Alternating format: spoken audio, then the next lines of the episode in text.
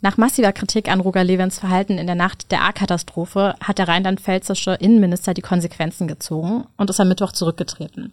Nur einen Tag später ist bekannt geworden, wer sein Nachfolger wird. Kein geringerer als der Mainzer Oberbürgermeister Michael Ebling. Aber was bedeutet das eigentlich für die Stadt Mainz und wie geht es jetzt in Sachen Levens weiter? Das verraten wir euch heute in der Bubblebox.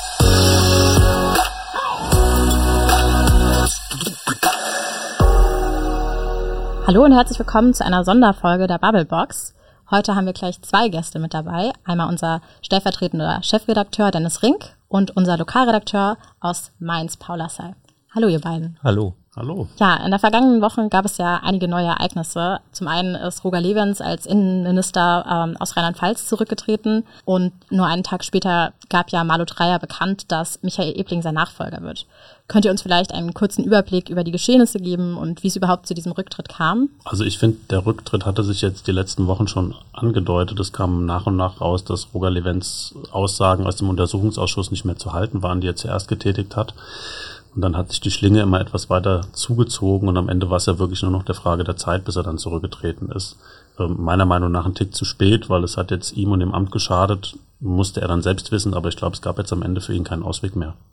Mhm. Also denkst du auch, dass das kam jetzt nicht sonderlich überraschend?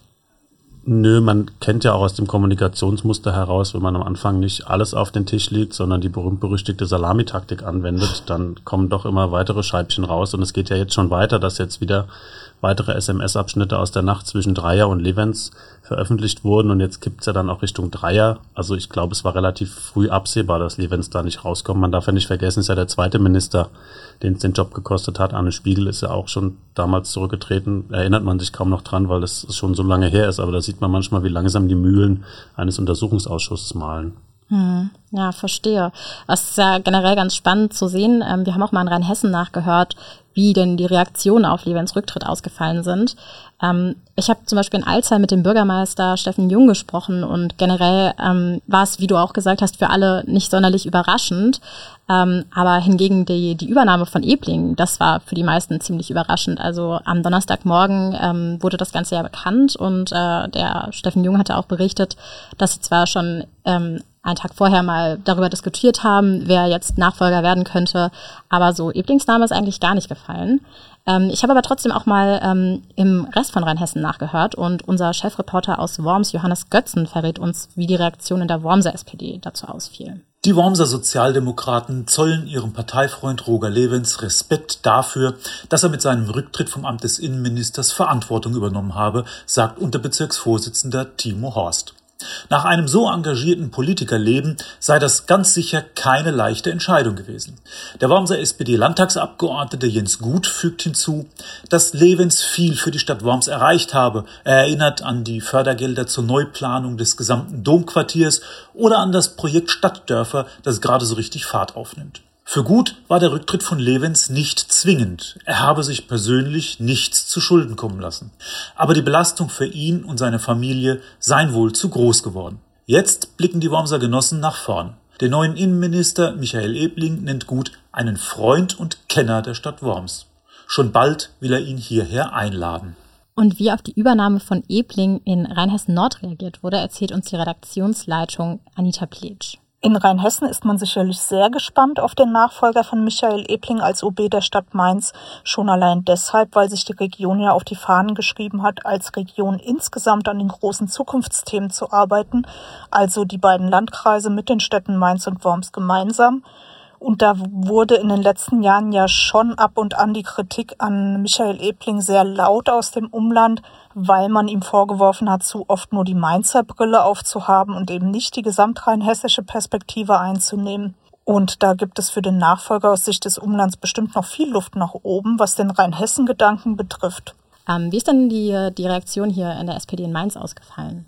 Ja, generell natürlich auch eine Freude darüber, dass mit Ebling ein einer der Iren jetzt da Innenminister wird und dass Mainz gerade im Innenministerium, das ja auch für die Kommunen zuständig ist, da jetzt einen Verbündeten quasi platziert hat. Aber gleichzeitig auch äh, große Überraschung und quasi fast als Schock, glaube ich, dass Ebling jetzt plötzlich weg ist. Es wurde ja schon länger darüber spekuliert, dass er irgendwann auf die Landesebene wechseln könnte und die Nachfolge von Malu Dreyer irgendwie im Blick haben könnte. Aber zum jetzigen Zeitpunkt hat, glaube ich, da kaum jemand mit gerechnet und die SPD steht wie einige andere Parteien auch ziemlich blank da, was jetzt die Frage der Nachfolge angeht. Ja, das ist ja jetzt auch ein, ein, ein guter Punkt. Ähm, was bedeutet das jetzt für Mainz? Also wer wird jetzt Nachfolger? Weil ähm, die SPD hat ja jetzt so, also es war ja, wie du sagst, keiner drauf vorbereitet, hat ja jetzt nicht einfach mal einen neuen Kandidaten im Petto, so wie es gerade aussieht. Ja, genau. Also kommissarisch übernimmt das Amt jetzt erstmal der Bürgermeister Günter Beck mhm. und dann äh, spätestens innerhalb von drei Monaten nach dem Freiwerden des Amtes soll dann die Neuwahl stattfinden. Das wird Anfang 2023 sein. Der genaue Termin wird wahrscheinlich im Laufe dieser Woche jetzt festgelegt werden. Und ja, die Parteien haben halt überhaupt nicht damit gerechnet. Die haben damit gerechnet, dass sie 2024 eine Kommunalwahl als nächstes haben. Die SPD und die Grünen haben auch ihre Parteispitze ja in den letzten Monaten äh, neu besetzt. Gerade vor dem Hintergrund, dass jetzt erstmal keine Wahlen anstehen, dass man jetzt Ruhe hat, dass man die äh, Strukturen neu aufsetzen kann, die Mitglieder wieder einbinden kann. Der Stress dieses intensiven Jahres 2021, wo es ja mehrere Wahlen zu bestreiten gab, dass das erstmal hinter ihnen lag. Und jetzt müssen sie plötzlich innerhalb von drei Monaten einen kompletten Wahlkampf über die Bühne bringen und erstmal Kandidatinnen und Kandidaten finden. Und da ist jetzt gerade niemand drauf vorbereitet. Die sind, glaube ich, jetzt alle da sehr am Rotieren. Mhm, das glaube ich. Was ist denn eigentlich äh, Nino Hase, der ja damals äh, in der Stichwahl gegen Ebling angetreten ist? Den haben wir natürlich auch mal gefragt, wie denn seine ähm, Haltung zu dem Ganzen aussieht. Der hat sich dann im Gespräch mit uns äh, alle Optionen offen gehalten. Er würde mal schauen, wie die anderen äh, Parteien sich so positionieren und er würde, muss das erstmal privat beraten, weil es ihn natürlich auch überrascht hat. Er hat dann interessanterweise nach, ich glaube, zweijähriger Pause seinen ersten Instagram-Post wieder veröffentlicht, wo er sich mal wieder zeigt es wirkt alles so, als könnte er sich schon vorstellen, da nochmal in das Rennen einzusteigen. Mhm. Das fand ich auch interessant, dass er dann mit Freunden im Weinhaus saß und einen geselligen Abend feierte und ich auch gedacht habe, entweder hat mein Facebook-Algorithmus jetzt zwei Jahre lang Nico Hase äh, und Insta-Algorithmus ignoriert oder er hat jetzt mal wieder gepostet. Ich habe dann geguckt, es war länger nichts los. Ich habe es auch als Zeichen gedeutet, vielleicht mal langsam wieder den Weg in die Öffentlichkeit zu suchen. Ich muss auch sagen, dass ich glaube, je nachdem, wen SPD und Grünen aufstellen, OB-Wahl ist ja eine Personenwahl, die ja wenig nach Partei geht, sondern viel auch nach Bekanntheit. Und aufgrund der Kürze des Wahlkampfs sind ja jetzt drei Monate. In der Zeit müssen die Leute jetzt erstmal einen Kandidaten küren, einen Wahlkampf aufstellen und dann Wahlkampf führen, auch noch mitten in der Weihnachtszeit. Kann es ja eigentlich nur darum gehen, Bekanntheit aufzubauen. Und sollte Nino Hase antreten, und er hat ja letztes Mal, darf man nicht vergessen, auch kein schlechtes Ergebnis eingefahren als parteiloser Quereinsteiger, würde ich ihm realistische Chancen einräumen, immerhin angemessen an dem Kandidatentableau, was SPD und Grüne aufstellen. Aber sollten die keine tragfähigen Lösungen präsentieren, ist er, glaube ich, nicht chancenlos, wenn er da ins Rennen geht, weil er hat damals keine verbrannte Erde hinterlassen, sondern hat mhm. eigentlich einen passablen Wahlkampf hingelegt. Ja, du hast auch in deinem Text geschrieben, ähm, ich glaube, er ist ja bei der, bei der Stichwahl, hatte er irgendwie 44 Prozent, was ja schon sehr viel, also es war ja schon, schon sehr knapp. Aber Dennis, du hattest ja auch einen ganz spannenden Kommentar zu der ganzen Sache geschrieben. Das fand ich äh, ganz eindrücklich. Mainz hat ja jetzt durch die ganze Entwicklung durch BioNTech deutlich mehr finanzielle Mittel zur Verfügung und ja, Ebling hätte das eigentlich sehr gut nutzen können und hätte jetzt Neues damit in Angriff nehmen können. Denkst du, er lässt uns da jetzt so ein bisschen im Stich? Ich hätte nicht gedacht, dass es ihn aus dem OB-Sessel nochmal wegbewegt, wie der Paul vorhin gesagt hat. Es gab immer mal die Gerüchte, dass er als Ziehsohn von Malu Dreyer ähm, Ambitionen haben könnte. Man hat auch in seiner Amtsführung in Mainz gemerkt, dass er immer darauf bedacht war, seinen Freunden in der Landesregierung nicht auf die Füße zu treten, wenn man hätte mal aus kommunaler Sicht äh, Flagge zeigen können. Dass er jetzt gerade diesen Ausstieg wählt, hätte ich nicht gedacht, weil er hat ja tatsächlich zum einen in Zukunft wirklich viele Möglichkeiten. Das hat man ja jetzt in den vergangenen Monaten seit Biontech ähm, offiziell wurde mit dem Geldsegen, ist ja quasi mindestens mal die bundesweite Presse auf ihn aufmerksam geworden und er konnte sich ja richtig profilieren. Da hat man halt Gestaltungsspielraum, wo man auch in Mainz sich, ich will jetzt gar nicht sagen, ein Denkmal setzen kann, aber man hätte in einen Fußstapfen mit großen vorherigen Oberbürgermeistern treten können. Und das, finde ich, ist ihm jetzt verwehrt geblieben, selbst geschuldet, weil wenn man jetzt darauf zurückblickt, er war dann jetzt zehn Jahre im Amt, aber es ist jetzt nicht so, dass man ihn in einer Riege zum Beispiel mit Jockel Fuchs sehen würde, wenn er jetzt aber in den nächsten sechs Jahren seiner Amtszeit noch die Gelegenheit genutzt hätte, ähm, hier wesentliche Dinge auf die Strecke zu bringen. Und er wäre derjenige gewesen, der das Rathaus, sollte es bis zum Ende seiner zweiten Amtszeit fertig geworden sein, eröffnet. Und er hätte das Gutenberg-Museum neu hingestellt und die Lu wäre entstanden und er hätte diesen Biotech-Hub Campus aufgestellt, dann wäre er auf einmal derjenige gewesen, der Mainz quasi für die Zukunft aufgestellt hätte. Und das alles ist jetzt ja, hat er sich abgeschnitten, weil er in die Landespolitik gewechselt ist. Und das hat mich schon sehr verwundert, ähm, weil er hat ja auch viele Jahre seiner Amtszeit darunter gelitten, dass er diesen ganzen Investitionsstau, den auch seine Vorgänger ausbaden oder ihm verschafft haben, auch aufgrund finanziell fehlender Mittel, dass das jetzt auch mit vielen Förderprogrammen ähm, erstmal vorangegangen ist. Es ist ja viel passiert, wenn man sich die Innenstadt anguckt. Große Langgasse, Münsterplatz, andere Bauprojekte. Und da hat er jetzt nach diesem ganzen Ärger, den auch das Gutenberg-Museum zum Beispiel mit ihm, ähm, ihm beschert hat, oder auch die Rathaussanierung, hätte er jetzt die Früchte seiner Arbeit ernten können in den kommenden Jahren. Aber da sieht man dann manchmal, wie ein Politiker doch Machtmensch ist und wie, glaube ich, dann äh, andere Parameter eine Entscheidung beeinflussen. Ja, ich, ich sehe schon, du, du bist da ein bisschen kritischer. Ähm, ich meine, man hat schon gemerkt, dass, ähm, dass Ebling, also auch im Gespräch mit der Redaktion, hat er ja schon verdeutlicht, dass ihm das nicht leicht gefallen ist. Aber trotzdem ähm, sprichst du da ein wichtiges, also einen wichtigen Punkt an. Er hat sich ja trotzdem dann dafür und im Prinzip dann gegen die, ähm, ja, gegen Mainz quasi entschieden. Aber wie schätzt ihr das ein? Denkt ihr, Ebling ist die richtige Besetzung? Ich meine, er ist in Anführungszeichen nur Mainzer Oberbürgermeister. Er ist fast nachher, der ab und zu mal die Hände schüttelt und immer mal hier auf den Festchen ist.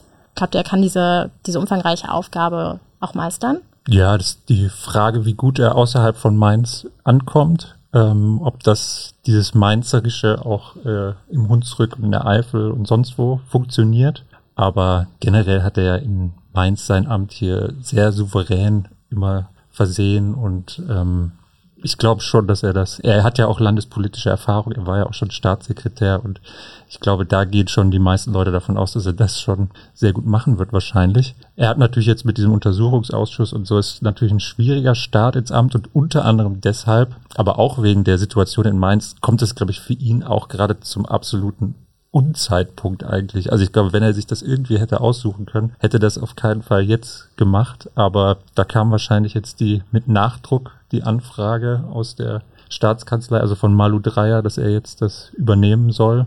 Und dann war es wahrscheinlich so eine, so eine Frage, wenn ich jetzt, dann nie. Also wenn er jetzt Nein gesagt hätte, dann wäre er wahrscheinlich auch raus gewesen für alle weiteren Entwicklungen. Und ähm, ja, ich glaube auch, er hätte gerne noch ein paar Jahre hier in Mainz das ähm, weitergeleitet. Und weil du vorhin gefragt hast, hat er Mainz im Stich gelassen. Er hat vor allen Dingen, glaube ich, seine eigene Partei im Stich gelassen, weil er hinterlässt, also die, dieses Amt ist läuft Gefahr, jetzt für die SPD verloren zu gehen. Aber er hinterlässt halt ein super attraktives Amt, weshalb auch für ähm, potenzielle Konkurrentinnen und Konkurrenten, die eventuell auch in attraktiven Positionen in Ministerien sitzen, das plötzlich auch eine sehr attraktive ähm, Stelle ist, einfach weil du eine, eine Stadt hast, die finanzielle Ressourcen hat, in der man viel gestalten kann. Und ähm, ja, das erhöht natürlich auch das Interesse an diesem Amt, glaube ich. Also ich glaube, man darf echt nicht vergessen, dass vieles im Leben ja auch eine Frage des Timings ist. Und da ging jetzt eine Tür auf, die nur jetzt aufgegangen ist. Und wenn er Nein gesagt hätte, hätte Malu Dreyer einen anderen Innenminister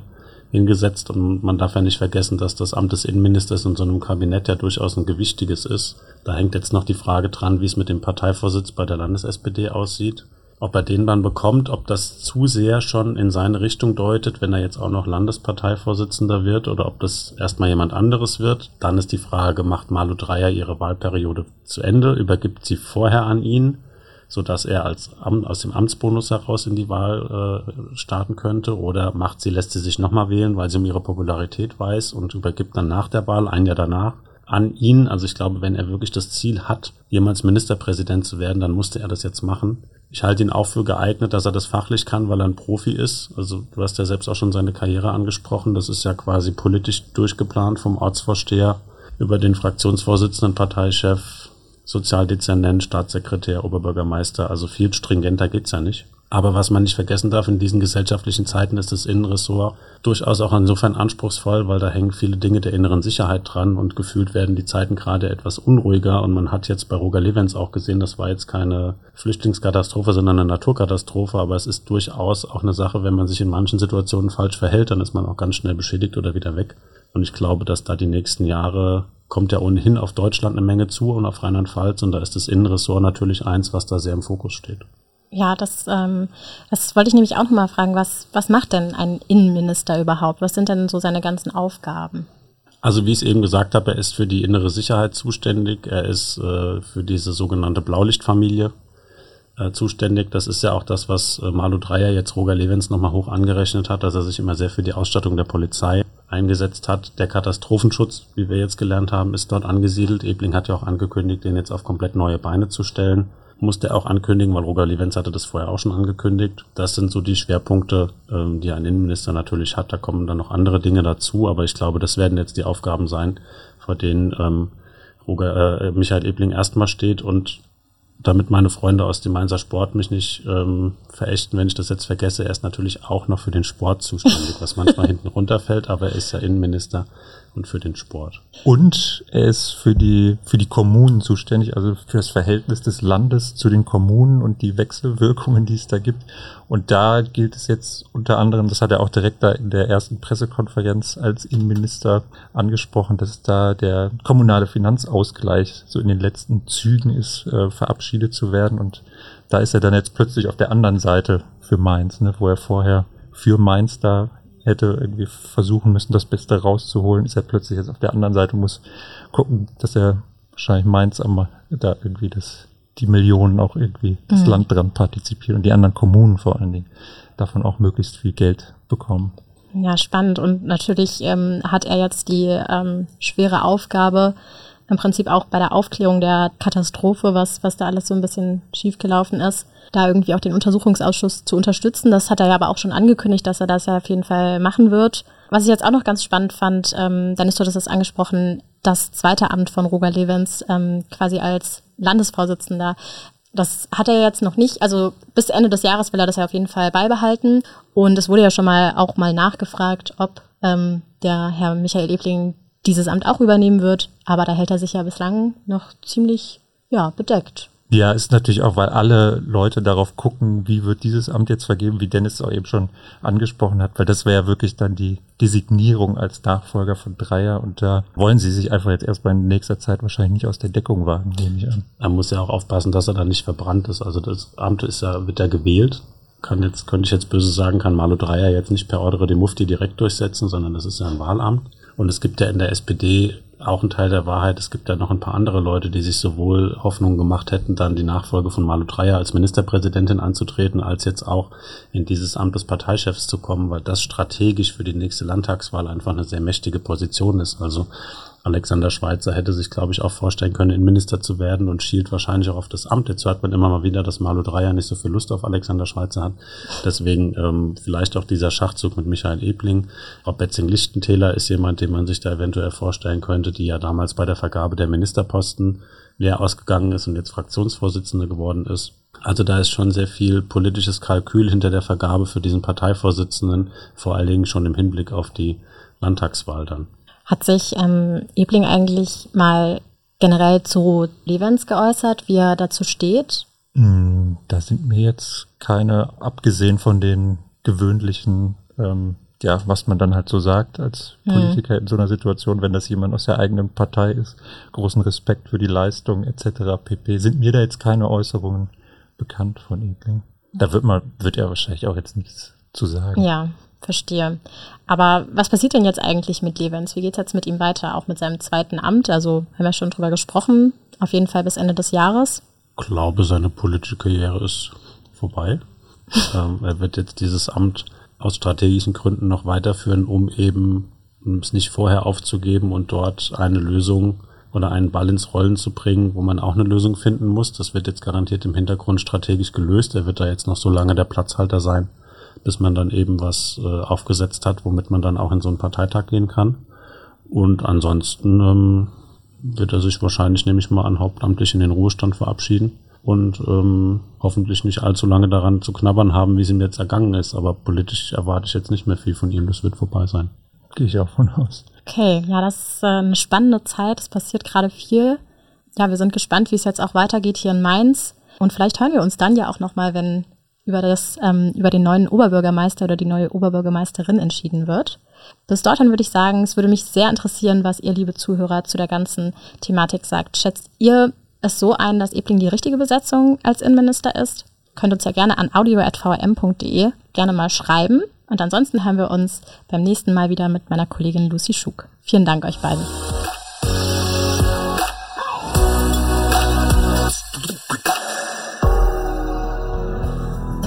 Die Bubblebox ist eine Produktion der VRM von Allgemeiner Zeitung, Wiesbadener Kurier, Echo Online und Mittelhessen.de.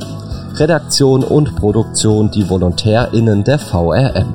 Ihr erreicht uns per Mail an audio.vrm.de.